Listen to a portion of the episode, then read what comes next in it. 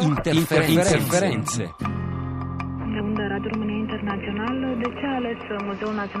Con questa sigla naturalmente diamo il benvenuto, anzi il bentornato ad Andrea Borgnino che ci fa restare in Libia all'ascolto Sì. di... All'ascolto di Buongiorno Anna Maria, buongiorno agli ascoltatori. Sì, ho, trovato delle storie, sono andato a cercare delle storie dell'etere della Libia, che è un etere diviso come è diviso il paese, però ho trovato dei segnali decisamente positivi e ho, ho deciso di concentrarmi su quelli. Iniziamo da Bengasi con un ascolto, questa è la radio di Bengasi dove c'è un programma decisamente unico.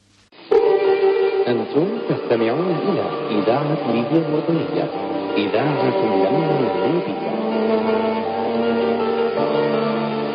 89.3 اف ام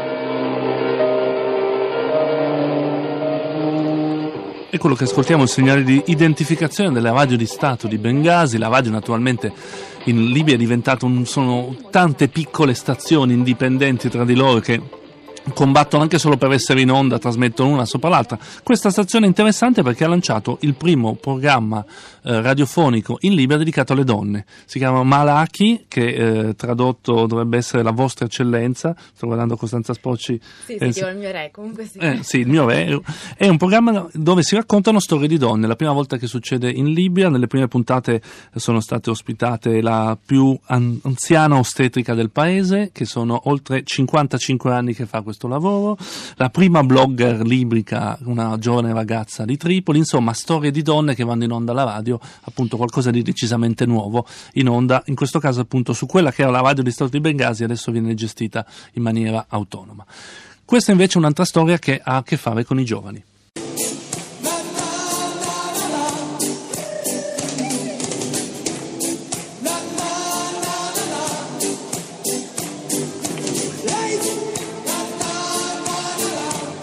E questa è Life is Life, un pezzo orribile secondo me degli opus austriaco del 1985, un grande classico dagli anni 80. Le, facce in studio sono, sono, sono convinte delle mie affermazioni. Perché l'ho fatta sentire? Perché questa è la sigla di un programma che va in onda sulla radio di Sirte. La radio di Sirte è una radio importante perché è stata la prima a essere occupata dall'ISIS nel 2015. E quindi il fatto che adesso da quella radio che aveva trasmesso soltanto musica religiosa e orribili appunto messaggi lanciati dall'ISIS. Oggi va in onda un programma solo per i ragazzi, soltanto fatto di musica, la sigla Life is Life sembra appunto un inno a, sì, a cambiare, a superare. Eh, C'è un bellissimo articolo che ho trovato che parla proprio del fatto che bisogna lavorare sul trauma, perché eh, nonostante siano passati ormai due anni da quando la città è stata liberata, si parla ancora di trauma per quello che è successo e la radio viene utilizzata, utilizzando la musica, utilizzando gli artisti locali e soprattutto le voci dei giovani per superare, per riuscire a cancellare, appunto anche usando questa sigla Lo stesso progetto lo andiamo a trovare a Tripoli con Radio Zona. راديو زون رمضان كريم